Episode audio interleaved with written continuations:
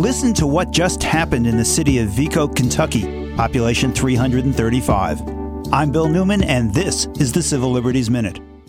A half century or more ago, Vicco, located in the Appalachians between the towns of Sassafras and Happy, was a booming coal town.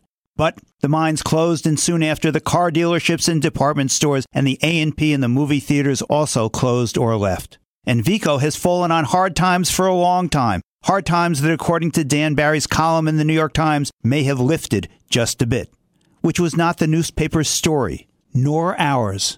You see, this hardscrabble town, which voted 75% against Barack Obama, has just enacted an ordinance that prohibits discrimination on the basis of sexual orientation or gender identity. Enactment of this ordinance by Vicco, Kentucky is yet more proof that the idea of equality for gays and lesbians has indeed taken root across America. Even conservative Vicco, Kentucky seems to agree with that part of President Obama's inaugural address when he said, Our journey is not complete until our gay brothers and sisters are treated like anyone else under the law.